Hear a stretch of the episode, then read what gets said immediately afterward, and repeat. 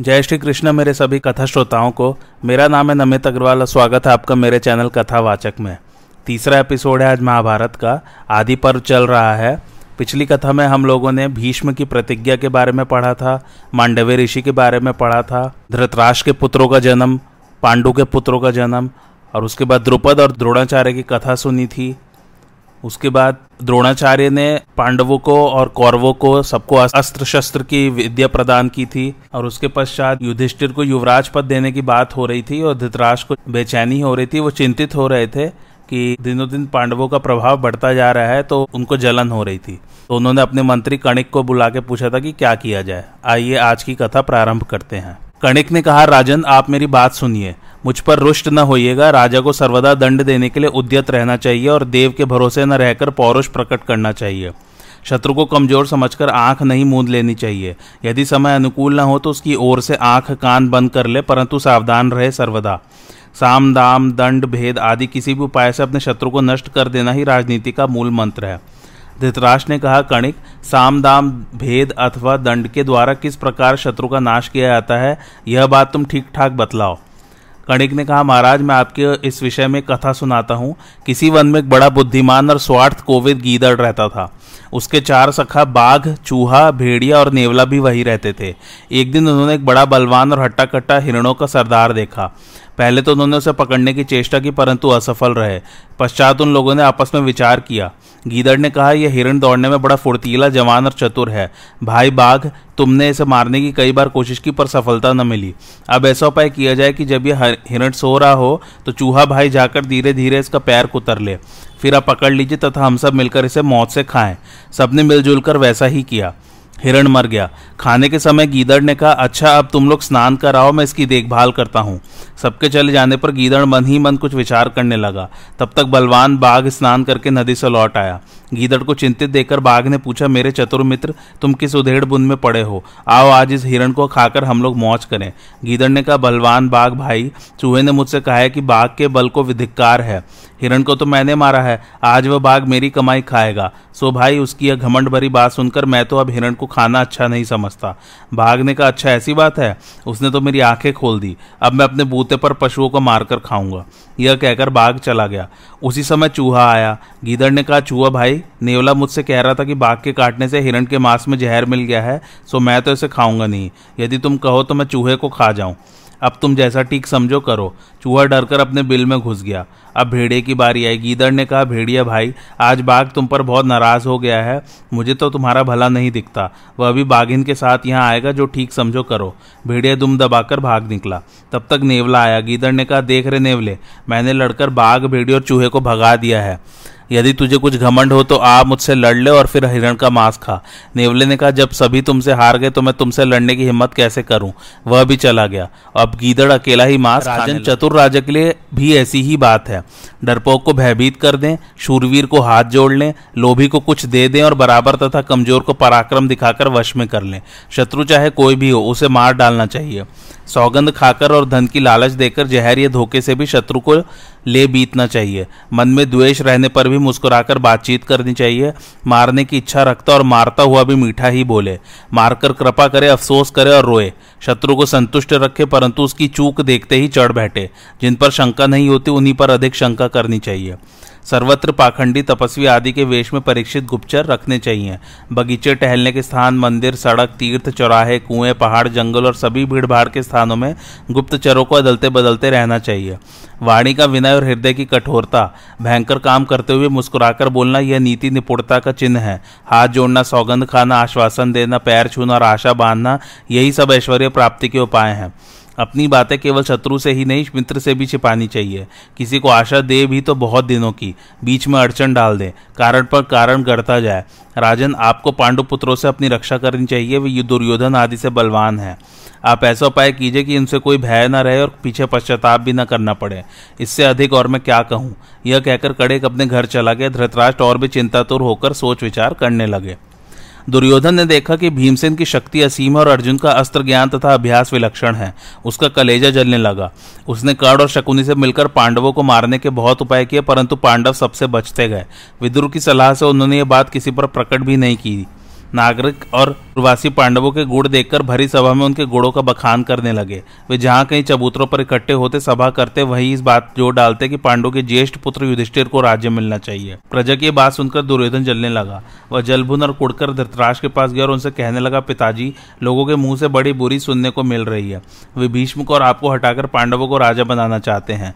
भीष्म को तो इसमें कोई आपत्ति नहीं है, परंतु हम लोगों के लिए बहुत बड़ा खतरा है। पहले ही भूल हो गई पांडु ने राज्य स्वीकार कर लिया और आपने अपनी अंधता के कारण मिलता हुआ राज्य भी अस्वीकार कर दिया। यदि युधिष्ठिर को राज्य मिल गया तो फिर यह उन्हीं की वंश परंपरा में चलेगा और हमें कोई नहीं पूछेगा। हमें और हमारी संतान को दूसरों के आश्रित रहकर नरक के समान कष्ट न भोगना पड़े, इसके लिए आप कोई ना कोई युक्ति सोचिए। यदि पहले ही आपने राज्य ले लिया होता तो कहने की कोई बात ही नहीं होती। अब क्या किया जाए? धृतराष्ट्र अपने पुत्र दुर्योधन की बात और कड़िक की नीति सुनकर दुविधा में पड़ गए दुर्योधन ने कर्ण शकुनी और दुशासन के साथ विचार करके धृतराज से कहा, पिताजी, आपको इस सुंदर सी युक्ति सोचकर पांडवों को यहाँ से वारणावत भेज दीजिए। धृतराज सोच विचार में पड़ गए। धृतराज ने कहा, बेटा, मेरा भाई पांडु बड़े धर्मात्मा थे, सबके साथ और विशेष रूप से मेरे साथ वे बड़ा उत्तम व्यवहार करते थे। उनका पुत्र युधिष्ठर भी वैसा ही धर्मात्मा गुणवान, यशस्वी और वंश के अनुरूप है। हम लोग बलपूर्वक उसे वंश परंपरागत राज्य से कैसे निकाल दें? विशेष करके जब उसके सहायक भी बहुत बड़े बड़े हैं, पांडु ने मंत्री सेना और उनकी वंश परंपरा का खूब भरण पोषण किया है। सारे नागरिक युधिष्ठिर से संतुष्ट रहते हैं, वे बिगड़कर हम लोगों को मार डाले तो? दुर्योधन ने कहा, पिताजी, इस भावी आपत्ति के विषय में मैंने पहले ही सोचकर अर्थ और सम्मान के द्वारा प्रजा को प्रसन्न कर लिया है। वह प्रधानतया हमारी सहायता करेगी। खजाना और मंत्री मेरे अधीन है। इस समय यदि अब नम्रता के साथ पांडवों को वारणावत भेज दे तो राज्य पर मैं पूरी तरह कब्जा कर लूँगा। उसके बाद वे आ जाएँ तो कोई हानि नहीं। धृतराष्ट्र ने कहा, बेटा, मैं भी तो यही चाहता हूँ, परंतु यह पाप पूर्ण बात उनसे कहूँ कैसे? बीच में द्रोण कृपाचार्य और विदुर की इसमें सम्मति नहीं है। उनका कौरव और पांडवों पर सम्मान प्रेम है, यह विषमता उन्हें अच्छी नहीं मालूम होगी। दुर्योधन ने कहा पिताजी भीष्म तो मध्यस्थ हैं। अश्वत्थामा मेरे पक्ष में है, इसलिए द्रोण उसके विरुद्ध नहीं जा सकते। कृपाचार्य अपनी बहन, बहनोई और भांजे को कैसे छोड़ेंगे? रह गई बात विदुर की, वे छिपे छिपे पांडवों से मिल रहे हैं, पर वे अकेले करेंगे क्या? इसलिए आप बिना शंका संदेह के कुंती और पांडवों को वारणावत भेज दीजिए, तभी मेरी जलन मिटेगी। यह कहकर दुर्योधन तो प्रजा को प्रसन्न करने में लग गया, और धृतराष्ट्र ने कुछ ऐसे चतुर मंत्रियों को नियुक्त किया, जो वारणावत की प्रशंसा करके पांडवों को वहाँ जाने के लिए उकसावें इस प्रकार वारणावत नगर की बहुत प्रशंसा सुनकर पांडवों का मन कुछ कुछ वहाँ जाने के लिए उत्सुक हो गया। अवसर देखकर धृतराष्ट्र ने कहा, प्यारे पुत्रो, यदि तुम लोग वहाँ जाना चाहते हो तो जाओ। देखो, वहाँ तुम लोग तेजस्वी देवताओं की तरह विहार करके फिर यहाँ लौट आना। युधिष्ठिर धृतराष्ट्र की चाल तुरंत समझ गए। उन्होंने अपने को असहाय देखकर कहा, आपकी जैसी आज्ञा हमें क्या आपत्ति है? आप लोग प्रसन्न मन से हमें आशीर्वाद दे कि वहाँ पाप हमारा स्पर्श न कर सके। सबने का सर्वत्र तुम्हारा कल्याण हो, किसी से कोई अनिष्ट न हो, मंगल हो। जब धृतराज ने पांडवों को वारणावत जाने की आज्ञा दे दी, तब दुरात्मा दुर्योधन को बड़ी प्रसन्नता हुई। उसने अपने मंत्री पुरोचन को एकांत में बुलाया और उसका दाहिना हाथ पकड़कर कहा, भाई पुरोचन तुम्हारे सिवा मेरा ऐसा कोई विश्वास पात्र और सहायक नहीं है जिसके साथ मैं इतनी गुप्त सलाह कर सकूँ। मैं तुम्हें काम सौंपता हूँ कि मेरे शत्रुओं की जड़ उखाड़ फेंको। होशियारी से काम करना किसी को मालूम ना हो। पिताजी के आगे अनुसार पांडव कुछ दिन तक वारणावत रहेंगे। तुम पहले ही वहाँ चले जाओ। वहाँ नगर के किनारे पर लकड़ी से ऐसा भवन बनवाओ जो आग से भड़क उठे। उसकी भीतों पर घी, तेल, चर्बी और लाख मिली हुई हो। मिट्टी का लेप करा देना। पांडवों को परीक्षा करने पर भी इस बात का पता न चले। उसी में कुंती पांडव और उनके मित्रों को रखना। वहाँ दिव्य आसन वाहन और शैया सजा देना। फिर वे विश्वास पूर्वक निश्चित होकर सो जाएँ तो दरवाजे पर आग लगा देना। इस प्रकार जब वे अपने रहने के घर में ही जल जाएँगे तो हमारी निंदा भी न होगी।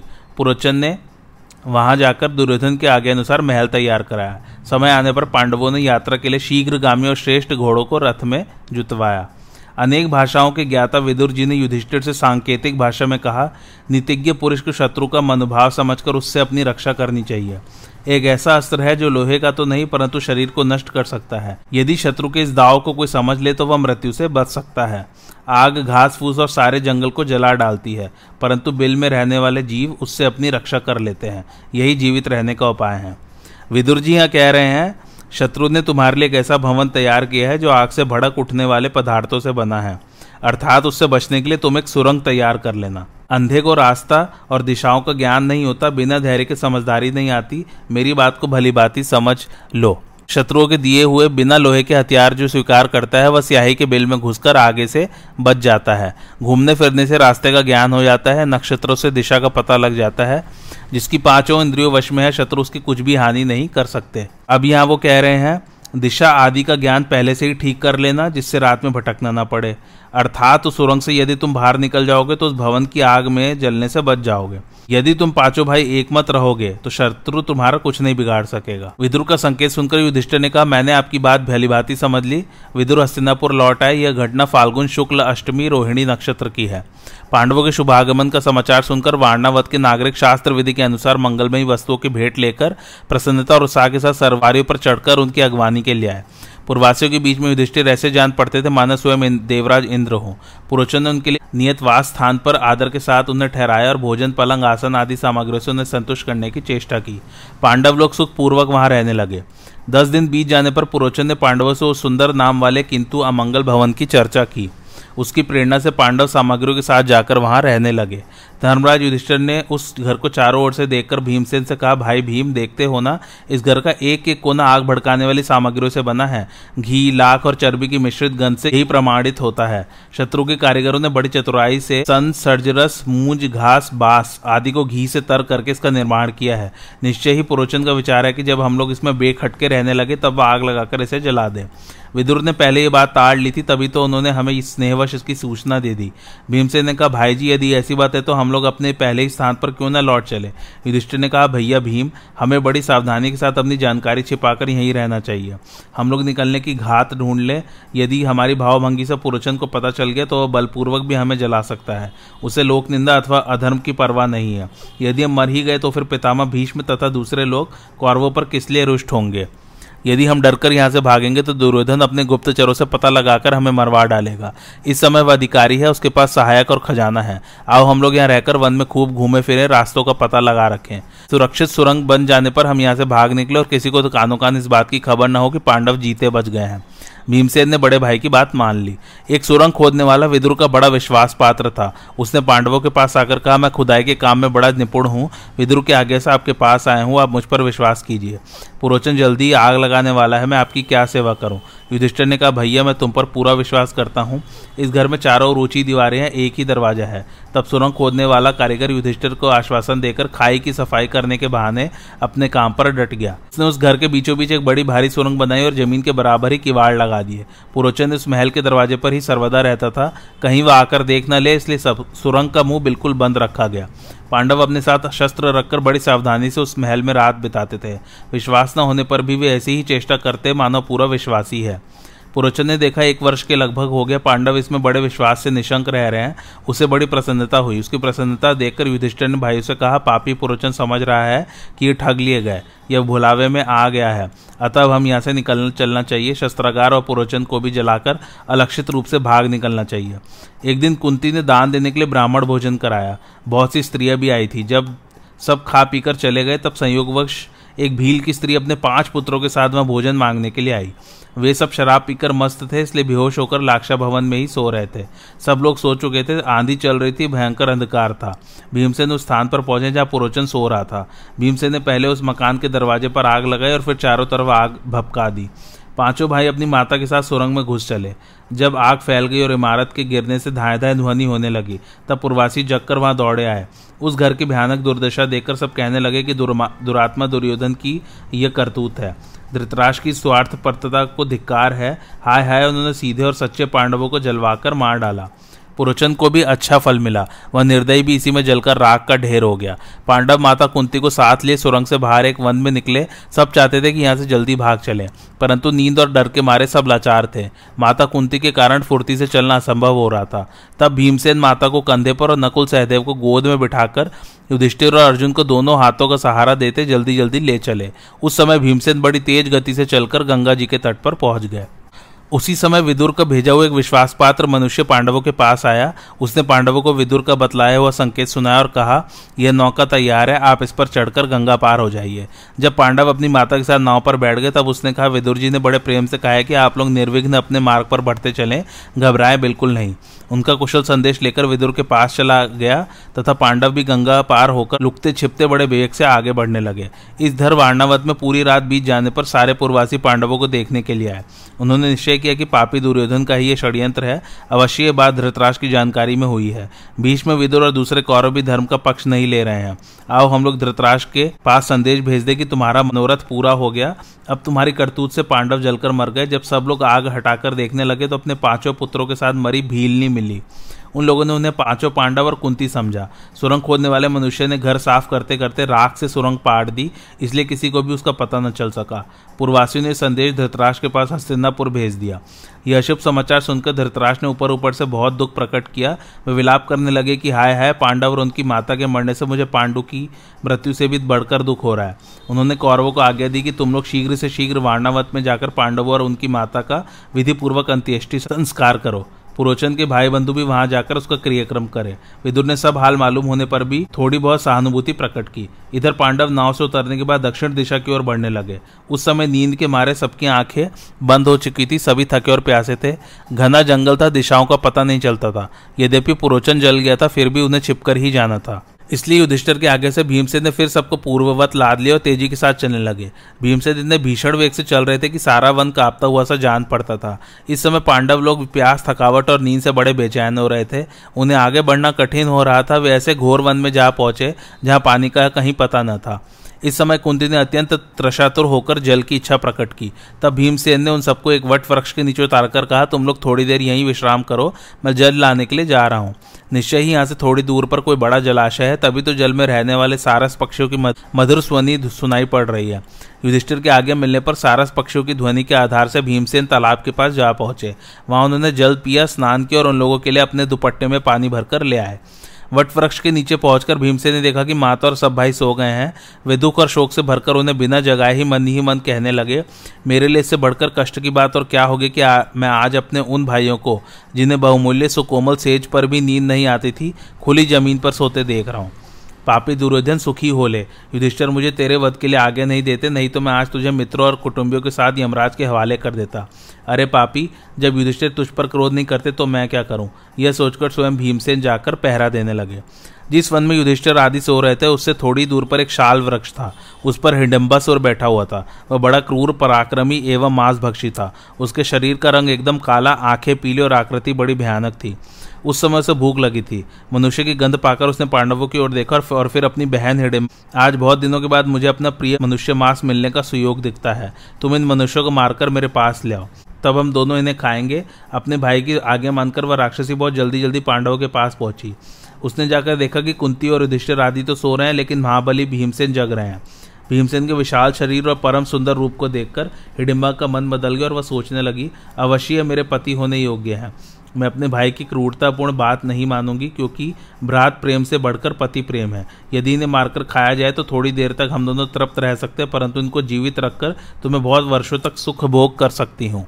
यह सोचकर हिडिम्बा ने मानुषी स्त्री का रूप धारण किया और धीरे धीरे भीमसेन के पास गई। दिव्य गहने और वस्त्रों से भूषित सुंदरी हिडिम्बा ने कुछ संकोच के साथ पूछा पुरुष शिरोमणे, आप कौन, कहाँ से आए हैं? ये सोने वाले पुरुष कौन है? ये बड़ी बूढ़ी स्त्री कौन है? ये लोग इस घर, घोर जंगल में घर की तरह निशंक होकर सो रहे हैं। इन्हें पता नहीं कि इसमें बड़े बड़े राक्षस रहते और हिडिम राक्षस तो पास ही है। मौसी की बहन हूँ, आप लोगों का मांस खाने की इच्छा से ही उसने मुझे यहाँ भेजा है। मैं आपके देवोपम सौंदर्य को देखकर मोहित हो गई हूँ। मैं आपसे शपथ पूर्वक सत्य कहती हूँ कि आपके अतिरिक्त और किसी को अब अपना पति नहीं बना सकती। आप धर्मज्ञ है, जो उचित समझे करें। मैं आपसे प्रेम करती हूँ, आप भी मुझसे प्रेम कीजिए। मैं इस नरभक्षी राक्षस से आपकी रक्षा करूँगी और हम दोनों सुख से पर्वतों की गुफा में निवास करेंगे। भीमसेन ने कहा, अरे राक्षसी, मेरी माँ, बड़े भाई और छोटे भाई सुख से सो रहे हैं। मैंने तो छोड़कर राक्षस का भोजन बना दूँ और तेरे साथ काम क्रीड़ा करने के लिए चला चलूँ। यह भला कैसे हो सकता है? हिडिम्बा ने कहा, आप जैसे प्रसन्न होंगे, मैं वही करूँगी। आप इन लोगों को जगा दीजिए, मैं राक्षस से बचा लूँगी। भीमसेन बोले, वाह वाह यह खूब रहे। मैं अपने सुख से सोए भाइयों और माँ को दूरात्मा राक्षस के भय से जगा दूँ। जगत का कोई भी मनुष्य, राक्षस अथवा गंधर्व मेरे सामने ठहर नहीं सकता। सुंदरी, तुम जाओ या रहो, मुझे इसकी कोई परवाह नहीं है। उधर राक्षसराज हिरण्यम ने सोचा कि मेरी बहन को गए बहुत देर हो गई, इसलिए उस वृक्ष से उतरकर वह पांडवों की ओर चला। उस भयंकर राक्षसों को आते देखकर हिडिम्बा ने भीमसेन से कहा, देखिए देखिए, वह नरभक्षी राक्षस क्रोधित होकर इधर आ रहा है, आप मेरी बात मानिए। मैं आपको और इन सबको लेकर आकाश मार्ग से उड़ चलूँगी। भीमसेन बोले, सुंदरी, तू डर मत, मेरे रहते कोई राक्षस इनका बाल बाका नहीं कर सकता। मैं तेरे सामने उसे मार डालूँगा। हिडिम ने देखा कि मेरी बहन तो मनुष्य का सा सुंदर रूप धारण करके खूब बंठन और सज धज कर भीमसेन को पति बनाना चाहती है। वह क्रोध से तिलमिला उठा और कहने लगा, अरे हिडिम्बा, मैं इनका मांस खाना चाहता हूँ और तू इसमें विघ्न डाल रही है। धिक्कार है, देख मैं तेरे से उन्हें अभी मार डालता हूँ। यह कहकर हिडिम दांत पीसता हुआ अपनी बहन और पांडवों की ओर झपटा। भीमसेन ने उसे आक्रमण करते देखकर डांटते हुए कहा, ठहर जा ठहर जा मूर्ख, हिम्मत हो तो मेरे सामने आ, तेरे लिए मैं अकेला ही काफ़ी हूँ, तू स्त्री पर हाथ न उठा। इसी प्रकार वृक्ष उखाड़ उखाड़ कर गरजते हुए लड़ने लगे। उनकी गर्जना से कुंती और पांडवों की नींद खुल गई। उन लोगों ने आँखें खुलते ही देखा कि सामने परम सुंदरी हिडिम्बा खड़ी है। उनके रूप सौंदर्य से विस्मित होकर कुंती ने बड़ी मिठास के साथ धीरे धीरे कहा, सुंदरी, तुम कौन हो? यहाँ किस लिए कहाँ से आई हो? यह बात सुनती चारों पांडव उठकर खड़े हो गए और देखा कि वे दोनों एक दूसरे को परास्त करने की अभिलाषा से भिड़े हुए हैं। भीमसिंह को कुछ दबते देखकर अर्जुन ने कहा, भाई जी, कोई डर नहीं। नकुल और सहदेव माँ की रक्षा करते हैं। मैं अभी इस राक्षस को मारे डालता हूँ। भीमसेन बोले, भैया अर्जुन, चुपचाप खड़े रहकर देखो, घबराओ मत।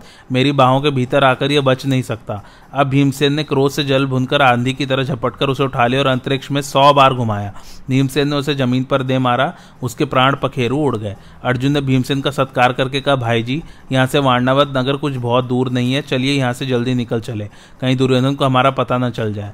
इसके बाद माता के साथ सब लोग वहाँ से चलने लगे। हिडिम्बा राक्षसी भी उनके पीछे पीछे चल रही थी। राक्षसी को पीछे आते देखकर भीमसेन ने कहा हिडिम्बे तू भी अपने भाई का रास्ता नाप। युधिष्ठिर ने कहा, राम राम, क्रोधवश होकर भी स्त्री पर हाथ नहीं छोड़ना चाहिए। हमारे शरीर की रक्षा से भी बढ़कर धर्म की रक्षा है। तुम धर्म की रक्षा करो। जब इसके भाई को तुमने मार डाला, तब यह हम लोगों का क्या बिगाड़ सकती है? इसके बाद हिडिम्बा कुंती और युधिष्ठिर को प्रणाम करके हाथ जोड़कर कुंती से बोली, आर्य, मैंने अपने सगे संबंधी कुटुंबी और धर्म को तिलांजलि देकर आपके पुत्र को पति के रूप में वर्ण किया है। मैं आप और आपके पुत्र दोनों की स्वीकृति प्राप्त करने योग्य हूँ। यदि आप लोग मुझे स्वीकार न करेंगे तो मैं अपने प्राण त्याग दूँगी। यह बात मैं सत्य सत्य शपथ पूर्वक कहती हूँ। आप मुझ पर कृपा कीजिए। मैं आपके पुत्र को लेकर जाऊँगी और थोड़े दिनों में लौट आऊँगी। आप मेरा विश्वास कीजिए। जब आप लोग याद करेंगे, मैं आ जाऊँगी। आप जहाँ कहेंगे, पहुँचा दूँगी। बड़ी से बड़ी कठिनाई और आपत्ति के समय में आप लोगों को बचाऊँगी। आप लोग कहीं जल्दी पहुँचना चाहेंगे तो मैं पीठ पर ढोकर शीघ्र से शीघ्र पहुँचा दूँगी। युधिष्ठिर ने कहा डिम्बे तुम्हारा कहना ठीक है। तुम पवित्र होकर भीमसेन की सेवा में रह सकती हो। भीमसेन दिन भर तुम्हारे साथ रहेंगे। साइकिल होते ही तुम इन्हें मेरे पास पहुँचा देना। राक्षसी के स्वीकार कर लेने पर भीमसेन ने कहा, मेरी एक प्रतिज्ञा है। जब तक पुत्र नहीं होगा, तभी तक मैं तुम्हारे साथ जाया करूँगा। पुत्र जाने पर नहीं। हिडिम्बा ने यह भी स्वीकार कर लिया। इसके बाद वह भीमसेन को साथ लेकर आकाश मार्ग से उड़ गई। समय आने पर उसके गर्भ से एक पुत्र हुआ। वह क्षण भर में ही बड़े बड़े राक्षसों से भी बढ़ गया और तत्काली जवान सर्वास्त्रविद और वीर हो गया। राक्षसी तुरंत गर्भ धारण कर लेती, बच्चा पैदा कर देती और चाहे जैसा रूप बना लेती हैं। हिडम्बा के बालक के सिर पर बाल नहीं थे, उसने धनुष धारण किए माता पिता के पास आकर प्रणाम किया। माता पिता ने उसके घट, अर्थात सिर को उत्कच, यानी केशहीन देखकर उसका घटोत्कच नाम रख दिया। घटोत्कच पांडवों के प्रति बड़ी श्रद्धा और प्रेम रखते और वे भी उसके प्रति बड़े स्नेह रखते। हिडिम्बा ने सोचा कि अब भीमसेन की प्रतिज्ञा का समय पूरा हो गया, इसलिए वह वहाँ से चली गई। घटोत्कच ने माता कुंती और पांडवों को नमस्कार करके कहा, आप लोग हमारे पूजनीय हैं। आप निसंकोच बतलाइए कि मैं आपकी क्या सेवा करूँ? कुंती ने कहा, बेटा, तू कुरुवंश में उत्पन्न हुआ और स्वयं भीमसेन के समान है। इन पाँचों के पुत्रों में तू सबसे बड़ा है, इसलिए समय पर इनकी सहायता करना। कुंती के इस प्रकार कहने पर घटोत्कच ने कहा, मैं रावण और इंद्रजीत के समान पराक्रमी तथा विशाल काय हूँ। जब आप लोगों को कोई आवश्यकता हो तो मेरे स्मरण करें, मैं आ जाऊँगा। देवराज इंद्र ने कर्ण की शक्ति का आघात सहन करने के लिए घटोत्कच को उत्पन्न किया था। आगे चलकर पांडवों ने सिर पर जटाएँ रख ली और वृक्षों की छाल तथा मृगचर्म पहन लिए। इस प्रकार तपस्वियों का वेश धारण करके वे अपनी माता के साथ विचरने लगे। एक बार वे शास्त्रों के स्वाध्याय में लग रहे थे, उसी समय भगवान श्री वेद व्यास उनके पास आए। उन्होंने उठकर उनके चरणों में प्रणाम किया। व्यास जी ने कहा, युधिष्ठिर, मुझे तुम लोगों की विपत्ति पहले ही मालूम हो गई थी। मैं जानता था कि दुर्योधन आदि ने अन्याय करके तुम्हें राजधानी से निर्वासित कर दिया है। मैं तुम लोगों का हित करने के लिए आया हूँ। तुम इस विषादमयी परिस्थिति से दुखी मत होना। यह सब तुम्हारे सुख के लिए ही हो रहा है। इसलिए मैं तुम्हारे हित की बात कहता हूँ। यहाँ से पास ही एक बड़ा रमणीय नगर है, वहाँ तुम लोग छिपकर रहो और फिर मेरे आने की बाट जो हो। पांडवों को इस प्रकार आश्वासन देकर और उन्हें साथ लेकर वे एक चक्रा नगरी की ओर चले। वहाँ पहुंचकर उन्होंने कुंती से कहा कल्याणी, तुम्हारे पुत्र युधिष्ठर बड़े धर्मात्मा है, ये धर्म के अनुसार सारी पृथ्वी जीतकर समस्त राजाओं पर शासन करेंगे। तुम्हारे और माद्री के सभी पुत्र महारथी होंगे और अपने राज्य में बड़ी प्रसन्नता के साथ जीवन निर्वाह करेंगे। ये लोग राजसूय, अश्वमेध आदि बड़े बड़े यज्ञ करेंगे, अपने सगे संबंधी और मित्रों को सुखी करेंगे और परंपरागत राज्य का चिरकाल तक उपभोग करेंगे। व्यास जी ने इस प्रकार कहकर कुंती और पांडवों को एक ब्राह्मण के घर में ठहरा दिया और जाते जाते कहा, एक महीने तक मेरी बाट जो ना, मैं फिर आऊँगा। देश और काल के अनुसार सोच समझकर काम करना, तुम्हें बड़ा सुख मिलेगा। सबने हाथ जोड़कर उनके आगे स्वीकार की, फिर वे चले गए। युधिष्ठर आदि पाँचों भाई अपनी माता कुंती के साथ एक चक्रा नगरी में रहकर भिक्षावृत्ति से अपना जीवन निर्वाह करते थे। नगर निवासी उनके घोड़ों से मुग्ध होकर उनसे बड़ा प्रेम करने लगे। वे साइकिल होने पर दिन भर की भिक्षा लाकर माता के सामने रख देते। माता की अनुमति से आधा भीमसेन खाते और आधे में सब लोग। इस प्रकार बहुत दिन बीत गए। एक दिन और सब लोग तो भिक्षा के लिए चले गए थे, परंतु किसी कारणवश भीमसेन माता के पास ही रह गए। उस दिन ब्राह्मण के घर में करुण क्रंदन होने लगा। वे लोग बीच बीच में विलाप करते और रोते जाते। यह सब सुनकर कुंती का सौहार्दपूर्ण हृदय द्रवित हो गया। उन्होंने भीमसेन से कहा, बेटा, हम लोग ब्राह्मण के घर में रहते हैं और ये हमारा बहुत सत्कार करते हैं। मैं प्राय सोचा करती हूँ कि इस ब्राह्मण का कुछ ना कुछ उपकार करना चाहिए। कृतज्ञता ही मनुष्य का जीवन है। अवश्य इस ब्राह्मण पर कोई विपत्ति आ पड़ी है। यदि हम इसकी कुछ सहायता कर सके तो ऊऋण हो जाए। भीमसेन ने कहा, माँ, तुम ब्राह्मण के दुख और दुख के कारण का पता लगाओ। मैं उनके लिए कठिन से कठिन काम भी करूँगा। कुंती जल्दी से ब्राह्मण के घर में गई। उन्होंने देखा कि ब्राह्मण अपनी पत्नी और पुत्र के साथ मुँह लटकाकर बैठा है और कह रहा है, धिक्कार मेरे जीवन को। इस आपत्ति से छूटने का न तो कोई उपाय दिखता है, न और न मैं अपनी पत्नी और पुत्र के साथ भाग ही सकता हूँ। मैंने मंत्र पढ़कर तुमसे विवाह किया, तुम कुलीन, शीलवती और बच्चों की माँ हो। राक्षस से अपने जीवन के रक्षा के लिए मैं तुम्हें उसके पास नहीं भेज सकता। पति की बात सुनकर ब्राह्मणी ने कहा, स्वामिन, आप साधारण मनुष्य के समान शोक क्यों कर रहे हैं? एक न एक दिन सभी मनुष्यों को मरना ही पड़ता है। मैं स्वयं उसके पास जाऊँगी। पत्नी के लिए सबसे बढ़कर यही सनातन कर्तव्य है कि वह अपने प्राणों को निछावर करके पति की भलाई करे। मैं आपके धर्म और लाभ की बात कहती हूँ। जिस उद्देश्य से विवाह किया जाता है, वह पूरा हो चुका। आपके मेरे गर्भ से एक पुत्र और एक पुत्री है। आप इन बच्चों का जैसा पालन पोषण कर सकते हैं, वैसा मैं नहीं कर सकती। यदि आप नहीं रहेंगे तो मेरे प्राणेश्वर, मेरे जीवन सर्वस्व, मैं कैसे रहूँगी और बच्चों की क्या दशा होगी। आपके जाने से हमारा चारों का नाश हो जाएगा, इसलिए आप मुझे भेज दीजिए। स्त्री के ऐसा कहने पर ब्राह्मण ने उसे अपनी छाती से लगा लिया, उसकी आँखों से आँसू गिरने लगे। माँ बाप की दुख भरी बात सुनकर कन्या बोली, आप दोनों दुखार्त होकर क्यों अनाथ के समान रो रहे हैं? देखिए, धर्म के अनुसार आप दोनों मुझे एक न एक दिन छोड़ देंगे, इसलिए आज ही मुझे छोड़कर अपनी रक्षा क्यों नहीं कर लेते? मैं ही राक्षस के पास जाकर इस वंश की रक्षा करूँगी। कन्या की बात सुनकर माँ बाप दोनों रोने लगे। कन्या भी बिना रोए न रह सकी। सबको रोते देखकर नन्ना सा ब्राह्मण शिशु मिठास भरी तोतली वाणी से कहने लगा, पिताजी, माताजी, बहन, मत रो। प्रत्येक के पास जाकर वह यही कहने लगा। उसने एक तिनका उठाकर हँसते हुए कहा, मैं इसी से राक्षस को मार डालूँगा। बच्चे की इस बात से उस दुख की घड़ी में भी तनिक प्रसन्नता प्रस्फुटित हो उठी। कुंती यह सब देख सुन रही थी। वे अपने को प्रकट करके बोली, ब्राह्मण देवता, आपके दुख का क्या कारण है? उसे जानकर यदि हो सकेगा तो मिटाने की चेष्टा करूँगी। ब्राह्मण ने कहा, तपस्विनी, इस नगर के पास एक बक नामक राक्षस रहता है। उस बलवान राक्षस के लिए एक गाड़ी, अन्न तथा दो भैंसे प्रतिदिन दिए जाते हैं। जो मनुष्य लेकर जाता है, उसे भी वह खा जाता है। प्रत्येक गृहस्थ को यह काम करना पड़ता है, परंतु इसकी बारी बहुत वर्षों के बाद आती है। जो उससे छूटने का यत्न करते हैं, वह उनके सारे कुटुंबों को खा जाता है। यहाँ का राजा यहाँ से थोड़ी दूर वेत्र किए ग्रह नामक स्थान में रहता है। वह अन्यायी हो गया और इस विपत्ति से प्रजा की रक्षा नहीं करता। आज हमारी बारी आ गई है, मुझे उसके भोजन के लिए अन्न और एक मनुष्य देना पड़ेगा। मेरे पास इतना धन नहीं कि किसी को खरीद कर दे दूँ और अपने सगे संबंधियों को देने की शक्ति नहीं है। अब अपने छुटकारे का कोई उपाय न देकर मैं अपने सारे कुटुंब के साथ जाना चाहता हूँ।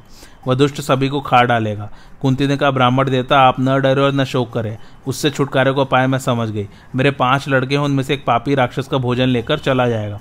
ब्राह्मण ने कहा, हरे हरे, मैं अपने जीवन के लिए अतिथि की हत्या नहीं कर सकता। मैं स्वयं अपनी पत्नी के साथ मर जाऊँ, यह श्रेष्ठ है, परंतु ब्राह्मण वध की बात तो मैं सोच भी नहीं सकता। कुंती ने कहा, ब्राह्मण, मेरा भी यह दृढ़ निश्चय है कि ब्राह्मण की रक्षा करनी चाहिए। मैं भी अपने पुत्र का अनिष्ट नहीं चाहती हूँ। परंतु बात यह कि राक्षस मेरे बलवान मंत्र से तो तेजस्वी पुत्र का अनिष्ट नहीं कर सकता। वह राक्षस को भोजन पहुंचाकर भी अपने को छुड़ा लेगा, ऐसा मेरा दृढ़ निश्चय है। अब तक न जाने कितने बलवान और विशालकाय राक्षस इसके हाथों मारे गए हैं। एक बात है, इसकी सूचना आप किसी को न दे, क्योंकि लोग यह विद्या जानने के लिए मेरे पुत्रों को तंग करेंगे। कुंती की बात से ब्राह्मण परिवार को बड़ी प्रसन्नता हुई। कुंती ने ब्राह्मण के साथ जाकर भीमसेन से कहा कि तुम ये काम कर दो। भीमसेन ने बड़ी प्रसन्नता के साथ माता की बात स्वीकार कर ली। जिस समय भीमसेन ने काम करने की प्रतिज्ञा की, उस समय युधिष्ठिर आदि भिक्षा लेकर लौटे।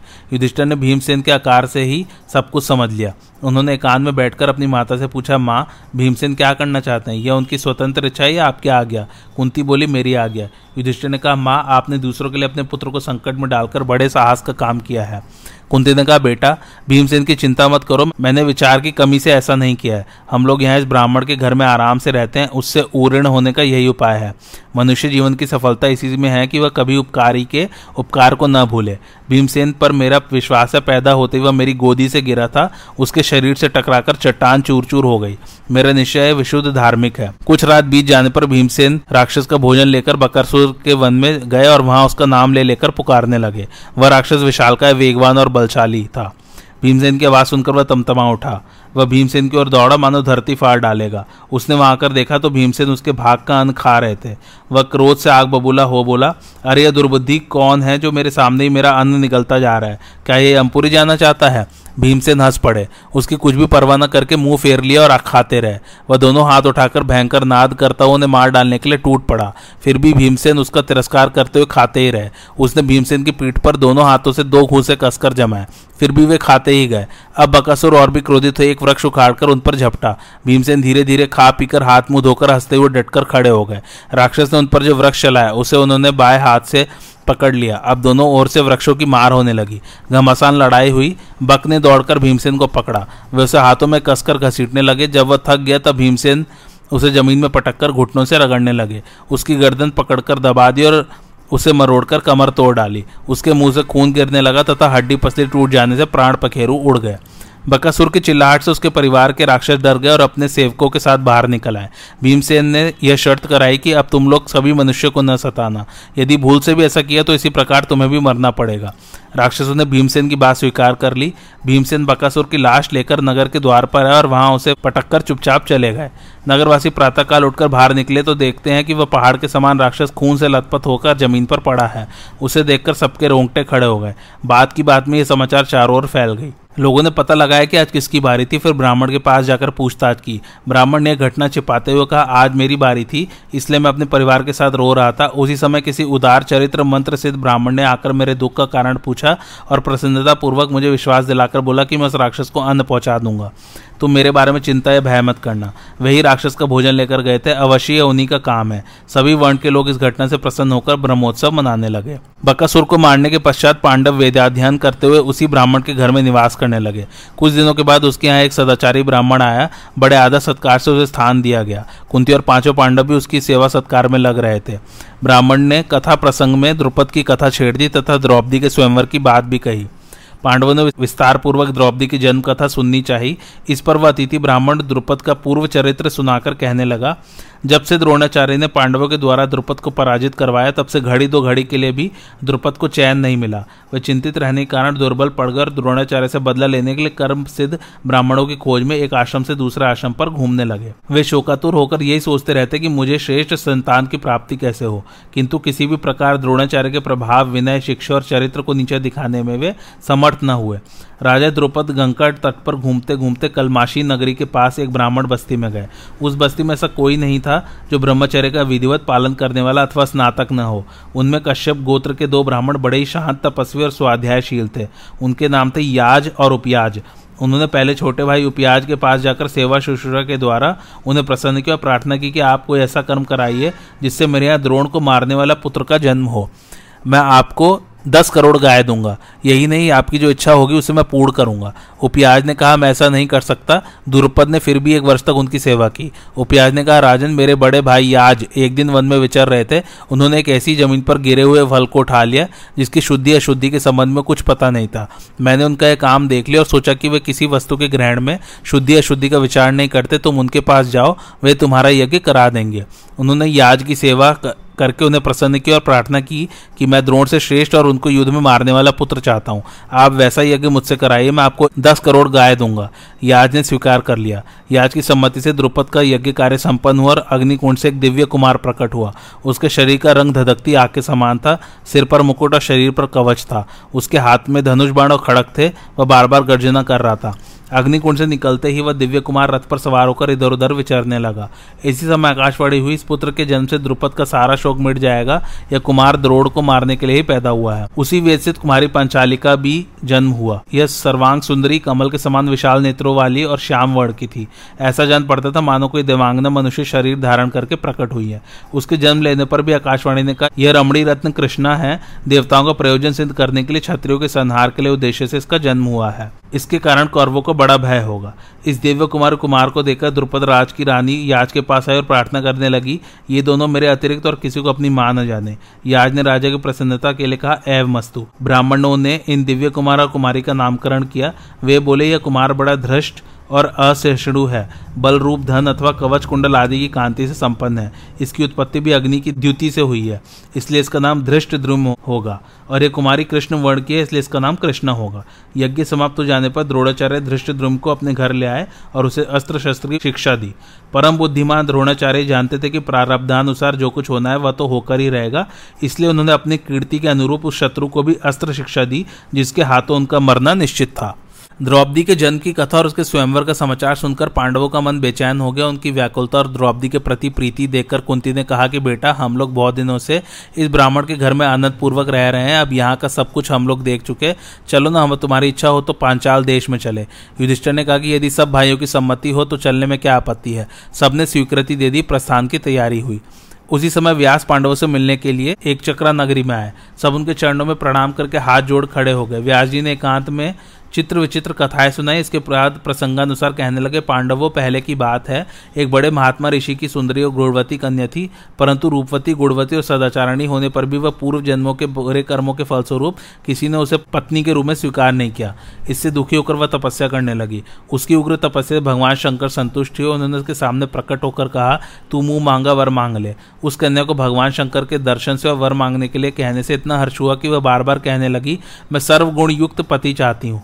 शंकर भगवान ने कहा कि तुझे पाँच भरतवंशी पति प्राप्त होंगे। कन्या बोली, मैं तो आपकी कृपा से एक ही पति चाहती हूँ। भगवान शंकर ने कहा, तूने पति प्राप्त करने के लिए मुझसे पाँच बार प्रार्थना की है। मेरी बात अन्यथा नहीं हो सकती। दूसरे जन्म में तुझे पाँच ही पति प्राप्त होंगे।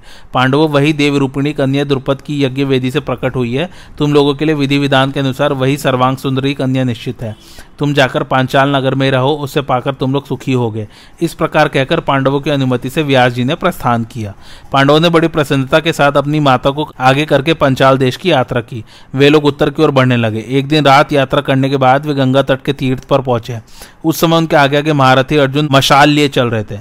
उस तीर्थ के पास स्वच्छ एवं एकांत गंगा जल में गंधर्वराज अंगारपण स्त्रियों के साथ विहार कर रहा था। उसने उन लोगों के पैरों की धमक और नदी की ओर बढ़ना देख सुनकर बड़ा क्रोध प्रकट किया और अपने धनुष को टंकार कर पांडवों से बोला, अजी, दिन के अंत में जब लालिमा मई संध्या होती है, उसके बाद के अतिरिक्त सारा समय गंधर्व, यक्ष और राक्षसों के लिए है। दिन का सारा समय तो मनुष्य के लिए है ही। जो मनुष्य लोभवश हम लोगों के समय में इधर आते हैं, उन्हें हम और राक्षस कैद कर लेते हैं। इसी से रात के समय जल में प्रवेश करना निषिद्ध है। खबरदार दूर ही रहो। क्या तुम लोगों को पता नहीं कि मैं गंधर्व राज अंगारपण इस समय गंगा जल में विहार कर रहा हूँ? मैं अपने बल के लिए प्रसिद्ध कुबेर का प्रिय सखा हूँ। मेरे ही नाम से यह वन भी प्रसिद्ध है। इस समय यहाँ राक्षस, रुद्रगढ़, देवता अथवा मनुष्य कोई नहीं आ सकता। तुम क्यों आ रहे हो? अर्जुन ने कहा, अरे मूर्ख, समुद्र, हिमालय की तराई और गंगा नदी के स्थान रात दिन अथवा संध्या के समय किसके लिए सुरक्षित है? अमीर गरीब सभी के लिए रात दिन गंगा मैया का द्वार खुला है। यहाँ आने के लिए समय का कोई नियम नहीं। अर्जुन की बात सुनकर चित्र रथ जो कि अंगार पढ़ का दूसरा नाम है, ने धनुष खींचकर जहरीले बाढ़ छोड़ने प्रारंभ किए। अर्जुन ने अपनी मशाला और ढाल का ऐसा हाथ घुमाया जिसे सारे बाण व्यर्थ हो गए। अर्जुन ने कहा, अरे गंधर्व, अस्त्र के मर्मज्ञों के सामने धमकी से काम नहीं चलता। ले, मैं तुझसे माया युद्ध नहीं करता, दिव्य अस्त्र चलाता हूँ। यह आग्नेस्त्र बृहस्पति ने भरद्वाज को, भरद्वाज ने अग्निवेश को अग्निवेश ने मेरे गुरु द्रोणाचार्य को और उन्होंने मुझे दिया है। ले, संभाल। ऐसा कहकर अर्जुन ने आग्नेस्त्र छोड़ा। चित्र रथ जल जाने के कारण दगरथ हो गया। वह अस्त्र के तेज से इतना चकरा गया कि रथ से कूदकर मुँह के बल लुढ़कने लगा। अर्जुन ने झपट कर उसके केश पकड़ लिया और घसीटकर अपने भाइयों के पास ले आए। गंधर्व पुत्री अपने पतिदेव की रक्षा के लिए युधिष्ठिर की शरण में आई। उसकी शरणागति और रक्षा प्रार्थना से द्रवित होकर युधिष्ठिर ने आज्ञा दे दी कि अर्जुन, इस यशोहीन पराक्रमहीन स्त्री रक्षित गंधर्व को छोड़ दो। अर्जुन ने उसे छोड़ते हुए गंधर्व, शोक न करो, जाओ, तुम्हारी जान बच गई। कुरुराज युधिष्ठर तुम्हें अभयदान देते हैं। गंधर्व ने कहा, मैं हार गया, इसलिए अपना अंगारपण नाम छोड़ देता हूँ। यह बात बड़ी अच्छी हुई कि मुझे दिव्य अस्त्र का मर्मज्ञ मित्र मिला। मैं अर्जुन को गंधर्वों की माया सिखला देना चाहता हूँ। इस विद्या का नाम चाक्षुषी है। इसे मनु ने सोम को, सोम ने विश्वासु को और विश्वासु ने मुझे दिया है। इस विद्या का प्रभाव यह कि इसके बल से जगत की कोई भी वस्तु, चाहे वह जितनी सूक्ष्म हो, नेत्र के द्वारा प्रत्यक्ष देख सकते हैं। जो छह महीने तक एक पैर से खड़ा रहे, वह इसका अधिकारी है। परंतु मैं आपसे अनुनय करता हूँ कि इसे आप बिना व्रत के ही स्वीकार कर लीजिए। इसी विद्या के कारण हम गंधर्व मनुष्य से श्रेष्ठ माने जाते हैं। मैं आप सब भाइयों को गंधर्वों के दिव्य वेगशाली और दुबले होने पर भी कभी न थकने वाले सौ सौ घोड़े देता हूँ। वे चाहते ही आ जाते हैं, चाहते ही चाहे जहाँ चले आते हैं और चाहते ही अपना रंग बदल लेते हैं। अर्जुन ने कहा गंधर्वराज मैंने मृत्यु से तुम्हें बचा दिया है। यदि तुम इसलिए मुझे कुछ देना चाहते हो तो मैं लेना पसंद नहीं करता। गंधर्व बोला, जब सत्पुरुष इकट्ठे होते हैं, तब उनका परस्पर प्रेम भाव बढ़ता ही है। मैं आपको प्रेमवश यह भेंट करता हूँ, आप भी मुझे आग्नेय अस्त्र दीजिए। अर्जुन ने कहा, मित्र, यह बात ठीक है, हमारी मैत्री अनंत हो। गंधर्व के मुख से तब तप्ती नंदन संबोधन सुनकर अर्जुन ने कहा, गंधर्वराज, हम लोग तो कुंती के पुत्र हैं। फिर तुमने तप्ती नंदन क्यों कहा? ये तप्ती कौन थे जिसके कारण हमें तप्ती नंदन कह रहे हो? गंधर्वराज ने कहा, अर्जुन, आकाश में सर्वश्रेष्ठ ज्योति हैं भगवान सूर्य। इनकी प्रभा स्वर्ग तक परिव्याप्त है। इनकी पुत्री का नाम था तप्ती। वह भी इनके जैसी ज्योतिषमती थी। वह सावित्री की छोटी बहन थी तथा अपनी तपस्या के कारण तीनों लोकों में तप्ती नाम से विख्यात थी। वैसी रूपवती कन्या, देवता, असुर, अप्सरा, यक्ष आदि किसी की भी नहीं थी। उन दिनों उसके समान योग्य कोई भी पुरुष नहीं था जिसके उसके साथ भगवान सूर्य उसका विवाह करें। इसके लिए वे सर्वदा चिंतित रहते थे। उन्हीं दिनों पूर्व वंश में राजा ऋक्ष के पुत्र संवरण बड़े ही बलवान एवं भगवान सूर्य के सच्चे भक्त थे। वे प्रतिदिन सूर्योदय के समय पवित्रता के साथ उनकी पूजा करते, नियम उपवास, तपस्या से उन्हें संतुष्ट करते और अहंकार के बिना भक्ति भाव से उनकी पूजा करते। सूर्य के मन में धीरे धीरे यह बात आने लगी कि मेरी पुत्री के योग्य पति होंगे। एक दिन की बात है, संवरण घोड़े पर चढ़कर पर्वत की तराई और जंगल में शिकार खेल रहे थे। भूख, प्यास से व्याकुल होकर उनका श्रेष्ठ घोड़ा मर गया। वे पैदल ही चलने लगे। उस समय उनकी दृष्टि एक सुंदर कन्या पर पड़ी। एकांत में अकेली कन्या को देखकर वे एकटक उसकी ओर निहारने लगे। उन्हें ऐसा जान पड़ा, मानो सूर्य की प्रभा ही पृथ्वी पर उतर आई हो। वे सोचने लगे कि ऐसा सुंदर रूप तो मैंने जीवन में कभी नहीं देखा। राजा की आँखें और मन उसी में गड़ गए। वे सब कुछ भूल गए, हिल डुल तक नहीं सके। उन्होंने कहा, सुंदरी, तुम किसकी पुत्री हो? तुम्हारा क्या नाम है? इस निर्जन जंगल में किस उद्देश्य से विचर रही हो। तुम्हारे लिए मेरा मन अत्यंत चंचल और लालायित हो रहा है। राजा की बात सुनकर वह कुछ न बोली। बादल में बिजली की तरह तक्षण अंतर्धान हो गई। राजा ने उसे ढूँढने की बड़ी चेष्टा की। अंत में असफल होने पर विलाप करते करते हुए निचेष्ट हो गए। राजा संवरण को बेहोश और धरती पर पड़ा देखकर तप्ती फिर वहाँ आई और मिठास भरी वाणी से बोली, राजन, उठिए उठिए। आप जैसे सत्पुरुष को अचेत देकर धरती पर नहीं लौटना चाहिए संवरण उठ गए। उन्होंने कहा, सुंदरी, मेरे प्राण तुम्हारे हाथ है। मैं तुम्हारे बिना जी नहीं सकता। तुम मुझ पर दया करो और मुझे सेवक को मत छोड़ो। तुम गांधर विवाह के द्वारा मुझे स्वीकार कर लो। मुझे जीवन दान दो तप्ती ने कहा, राजन, मेरे पिता जीवित है। मैं स्वयं अपने संबंध में स्वतंत्र नहीं हूँ। यदि आप सचमुच ही मुझसे प्रेम करते हैं तो मेरे पिता से कहिए। आप जैसे कुलीन भक्त वत्सल और विश्व विश्रुत राजा को पति रूप से स्वीकार करने में मेरी ओर से कोई आपत्ति नहीं है। आप नम्रता, नियम और तपस्या के द्वारा मेरे पिता को प्रसन्न करके मुझे मांग लीजिए। मैं भगवान सूर्य की कन्या और विश्व विंध्या सवित्री की छोटी बहन हूँ। यह कहकर तप्ती आकाश मार्ग से चली गई। राजा संवरण वहीं मूर्छित हो गए। उसी समय राजा संवरण को ढूंढते ढूंढते उनके मंत्री, अनुयायी और सैनिक आ पहुँचे। उन्होंने राजा को जगाया और अनेक उपायों से चेत में लाने की चेष्टा की। होश में आने पर उन्होंने सबको लौटा दिया, केवल एक मंत्री को अपने पास रख लिया। अब वे पवित्रता से हाथ जोड़कर ऊपर की ओर मुँह करके भगवान सूर्य की आराधना करने लगे। उन्होंने मनी मन अपने पुरोहित महर्षि वशिष्ठ का ध्यान किया। ठीक बारहवें दिन वशिष्ठ महर्षि वहाँ आए। उन्होंने राजा सम्रण के मन का सारा हाल जानकर उन्हें आश्वासन दिया और उनके सामने ही भगवान सूर्य से मिलने के लिए चल पड़े। सूर्य के सामने जाकर उन्होंने अपना परिचय दिया और महर्षि वशिष्ठ ने प्रणाम पूर्वक का भगवान मैं राजा सवर्ण के लिए आप, आपकी कन्या तप्ति की याचना करता हूँ। आप उनके उज्जवल यश धार्मिकता और नीतिज्ञता से परिचित ही हैं।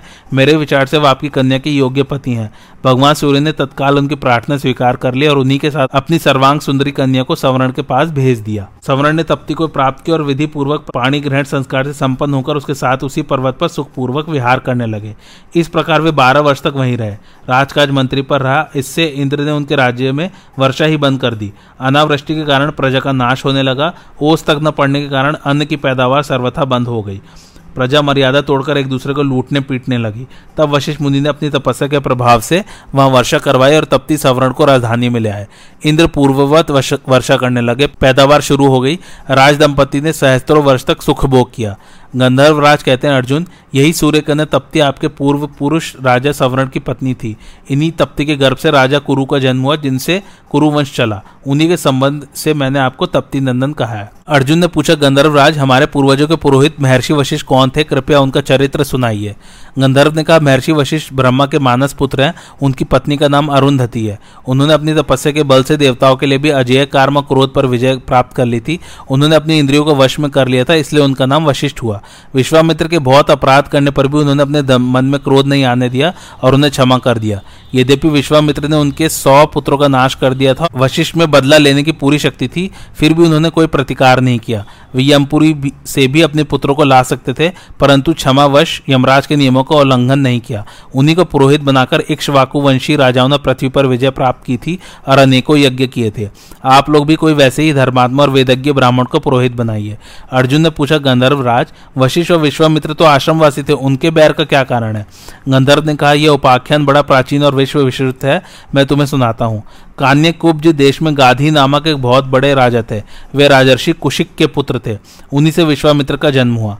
एक बार विश्वामित्र अपने मंत्री के साथ मरुंधव देश में शिकार खेलते खेलते थककर वशिष्ठ के आश्रम पर आए। वशिष्ठ ने विधि पूर्वक उनका स्वागत सत्कार किया और अपनी कामधेनु नंदनी के प्रताप से अनेकों प्रकार के भोज्य आदि के द्वारा उन्हें तृप्त किया। इस आतिथ्य से विश्वामित्र को बड़ा हर्ष हुआ। उन्होंने महर्षि वशिष्ठ से कहा कि, ब्राह्मण, आप मुझसे दस करोड़ गाय या मेरा राज्य ही ले लीजिए, परंतु अपनी कामधेनु नंदनी मुझे दे दीजिए। वशिष्ठ बोले, मैंने यह दुधार गाय, देवता, अतिथि, पितर और यक्षों के लिए रख छोड़ी है। आपके राजे के बदले में भी यह देने योग्य नहीं है। विश्वामित्र बोले, मैं छत्री हूँ और आप ब्राह्मण। आप शांत महात्मा हैं, तपस्या स्वाध्याय में लगे रहते हैं। आप इसकी रक्षा कैसे करेंगे? आप दस करोड़ गाय के बदले में भी इसे नहीं दे रहे हैं तो मैं बलपूर्वक ले जाऊँगा, कदापि न छोड़ूँगा। वशिष्ठ जी बोले, आप बलवान क्षत्रिय हैं, जो चाहे तुरंत कर सकते हैं। फिर सोच विचार क्या है? जब विश्वामित्र बलपूर्वक नंदिनी को ले जाने लगे तब वह वशिष्ठ जी के पास आकर खड़ी हो गई। वशिष्ठ ने कहा, कल्याणी, मैं तुम्हारा क्रंदन सुन रहा हूँ। विश्वामित्र, तुम्हें बलपूर्वक छीन कर ले जा रहे हैं। मैं क्षमाशील ब्राह्मण हूँ। क्या करूँ? लाचारी है। नंदिनी बोली, भगवान, ये सब मुझे चाबुक और डंडों से पीट रहे हैं। मैं नाथ की तरह डकरा रही हूँ। आप मेरी उपेक्षा क्यों कर रहे हैं? वशिष्ठ उसका करुण क्रंदन सुनकर भी न क्षुब्ध हुए और न धैर्य से विचलित। वे बोले, क्षत्रियों का बल है तेज और ब्राह्मणों का क्षमा। मेरा प्रधान बल क्षमा मेरे पास है, तुम्हारी मौज हो तो जाओ। नंदिनी ने कहा, आपने मुझे छोड़ा तो नहीं है। यदि नहीं तो बलपूर्वक मुझे कोई नहीं ले आ सकता। वशिष्ठ जी बोले, कल्याणी, मैंने तुझे नहीं छोड़ा। यदि तुझ में शक्ति है तो रह जा, देख तेरे बच्चे ये लोग मज़बूत रस्सी से बाँध कर लिए जा रहे हैं। वशिष्ठ की बात सुनकर नंदिनी का सिर ऊपर उठ गया। आँखें लाल हो गई वह वज्र कर्कश ध्वनि करने लगी। उसकी भीषण मूर्ति देखकर सैनिक भाग चले।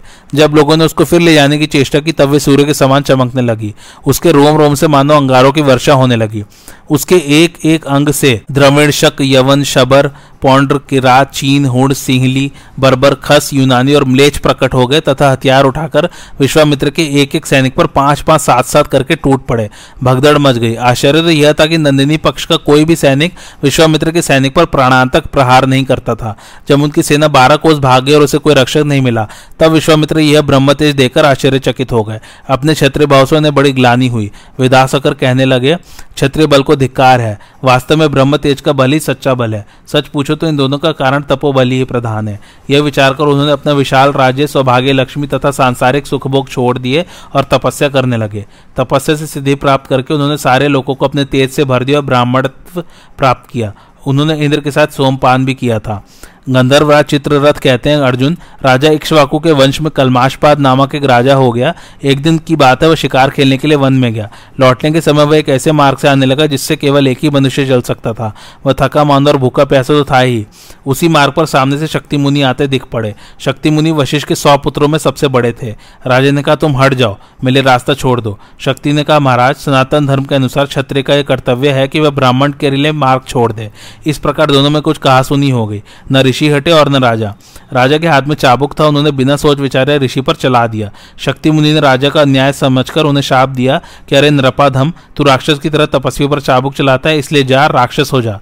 राजा राक्षस भावाक्रांत हो गया। उसने कहा, तुमने मुझे अयोग्य शाप दिया है, इसलिए लो, मैं तुमसे ही अपना राक्षसपना प्रारंभ करता हूँ।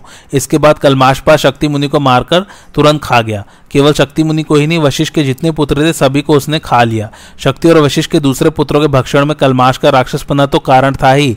इसके सिवा विश्वामित्र ने भी पहले द्वेष का स्मरण करके किंकर नाम के राक्षस को आज्ञा दी थी कि वह कलमाश पाद में प्रवेश कर जाए, जिसके कारण वह ऐसे नीच कर्म में प्रवृत्त हुआ। वशिष्ठ जी को यह बात मालूम हुई। उन्होंने जाना कि इसमें विश्वामित्र की प्रेरणा है। फिर भी उन्होंने अपने शोक के वेग को धारण कर लिया। उन्होंने प्रतिकार के सामर्थ्य होने पर भी उनसे किसी प्रकार का बदला नहीं लिया। एक बार महर्षि वशिष्ठ अपने आश्रम लौट रहे थे। इसी समय ऐसा जान पड़ा, मानो उनके पीछे पीछे कोई वेदों का अध्ययन करता हुआ चलता है। वशिष्ठ ने पूछा कि मेरे पीछे पीछे कौन चल रहा है? आवाज़ आई कि मैं आपकी पुत्र वधु शक्ति पत्नी अदृश्यंती हूँ। वशिष्ठ बोले, बेटी, मेरे पुत्र शक्ति के समान स्वर से वेदों का अध्ययन कौन कर रहा है? अदृश्यंती ने कहा, आपका पौत्र मेरे गर्भ में है। वह बारह वर्ष से गर्भ में ही वेदाध्ययन कर रहा है। यह सुनकर वशिष्ठ मुनि को बड़ी प्रसन्नता हुई। उन्होंने सोचा, अच्छी बात है, मेरी वंश परंपरा को उच्छेद नहीं हुआ। यही सब सोचते हुए लौट ही रहे थे कि एक निर्जन वन में कलमाशपात से उनकी भेंट हो गई। कलमाशपात विश्वामित्र के द्वारा प्रेरित उग्र राक्षस से आविष्ट होकर वशिष्ठ मुनि को खा जाने के लिए दौड़ा। उस क्रूर कर्मा राक्षस को देखकर अदृश्यंती डर गई और कहने लगी, भगवान, देखिए देखिए, यह हाथ में सूखा काट लिए भयंकर राक्षस दौड़ा आ रहा है। आप इससे मेरी रक्षा कीजिए। वशिष्ठ ने कहा, बेटी, डरो मत। ये राक्षस नहीं, कलमाश पाद है यह कहकर महर्षि वशिष्ठ ने हुंकार से ही उसे रोक दिया। इसके बाद उन्होंने जल को हाथ में लेकर मंत्र से अभिमंत्रित किया और कलमाश पाद के ऊपर डाला। वह तुरंत श्राप से मुक्त हो गया। बारह वर्ष के बाद आज वह श्राप से छूटा। उसका तेज बढ़ गया, वह होश में आया और हाथ जोड़कर शेष महर्षि वशिष्ठ से कहने लगा, महाराज, मैं सुदास का पुत्र कलमाशपाद आपका यजमान हूँ। आज्ञा कीजिए, मैं आपकी क्या सेवा करूँ? वशिष्ठ जी ने कहा यह सब बात तो भैया समय समय की है। अब जाओ, तुम अपने राजे की देखभाल करो। हाँ इतना ध्यान रखना कि कभी किसी ब्राह्मण का अपमान न हो। राजे ने प्रतिज्ञा की कि महाभाग्यवंत ऋषि शेष, मैं आपके आगे का पालन करूँगा। कभी ब्राह्मणों का तिरस्कार नहीं करूँगा, उनका प्रेम से सत्कार करूँगा। क्षमाशील महर्षि वशिष्ठ इसी पुत्र घाती राजा के साथ अयोध्या में आए और अपने कृपा प्रसाद से उसे पुत्रवान बनाया। इधर वशिष्ठ के आश्रम पर अद्रशंती के गर्भ से पराशर का जन्म हुआ। धर्मात्मा पराशर वशिष्ठ मुनि को ही अपना पिता समझते थे और पिताजी पिताजी कहकर पुकारते थे। एक दिन अद्रशंती ने बतलाया कि ये तुम्हारे पिता नहीं, दादा हैं। इसी प्रसंग में पराशर जी को भी यह भी मालूम हुआ कि मेरे पिता को राक्षस ने खा डाला। यह सुनकर उनके चित्त में बड़ा दुख हुआ और उन्होंने सब राजाओं पर विजय प्राप्त करने का निश्चय किया।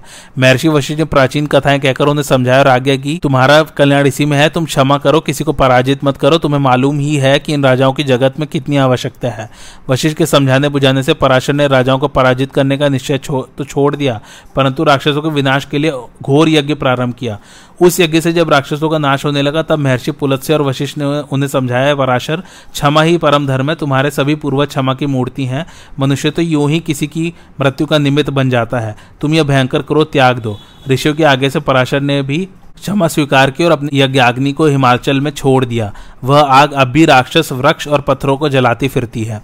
अर्जुन ने पूछा गंधर्वराज तुम तो सब कुछ जानते हो, यह बतलाओ कि हम लोगों के सा योग्य वेदज्ञ पुरोहित कौन होगा? गंधर्व ने कहा, अर्जुन, इसी वन के तीर्थ में देवल के छोटे भाई धौम में तपस्या कर रहे हैं।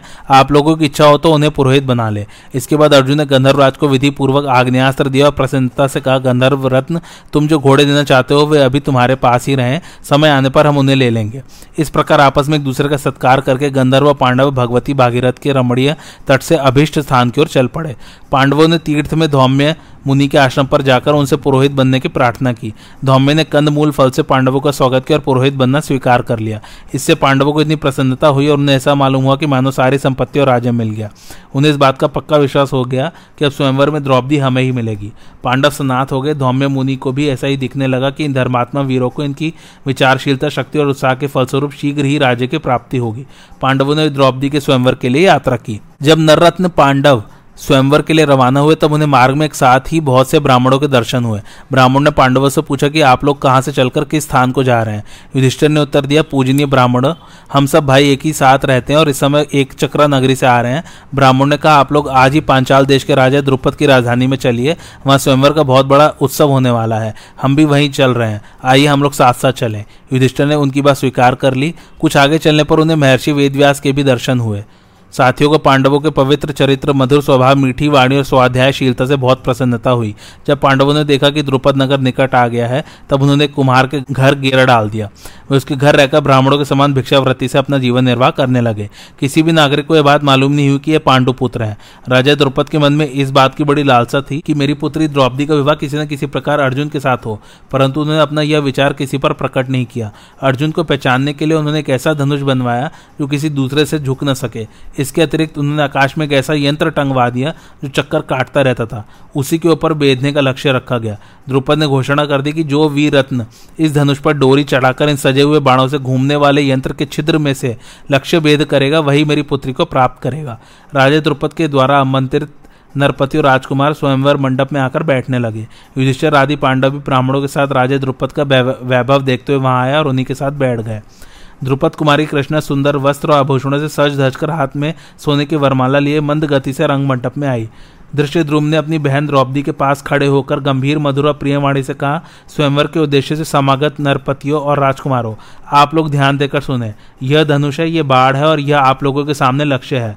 आप लोग घूमते हुए यंत्र के छिद्र में से अधिक से अधिक पाँच बाणों के द्वारा लक्ष्य भेद करते जो बलवान रूपवान एवं कुलीन पुरुष यह महान कर्म करेगा, मेरी प्यारी बहन द्रौपदी उसकी अर्धांगिनी बनेगी। मेरी बात कभी झूठी नहीं हो सकती। यह घोषणा करने के अनंतर धृष्ट ने द्रौपदी की ओर देखकर कहा, बहन, देखो, धृतराज के बलवान, पुत्र दुर्योधन आदि वीरवर कर्ण को साथ लेकर तुम्हारे लिए यहाँ आया है। बड़े बड़े यशस्वी और कुलीन नरपति स्वयंवर में तुम्हें पाने के लिए यहाँ आए हैं। अश्वत्थामा, भोज, सहदेव जयसेन पौंड्रक, वासुदेव, भगदत्त, शल्य, शिशुपाल जरासन और बहुत से सुप्रसिद्ध राजा महाराजाएँ उपस्थित हैं। इन पराक्रमी राजाओं में से जो इस लक्ष्य को बेद दे, उसके गले में तुम वरमाला डाल देना। आज की कथा यही समाप्त होती है। कैसी लगी आप लोगों को मेरी कथा, मुझे कमेंट करके ज़रूर बताइए। और मेरे चैनल कथावाचक को लाइक, शेयर और सब्सक्राइब ज़रूर कीजिए। थैंक्स फॉर वॉचिंग, धन्यवाद।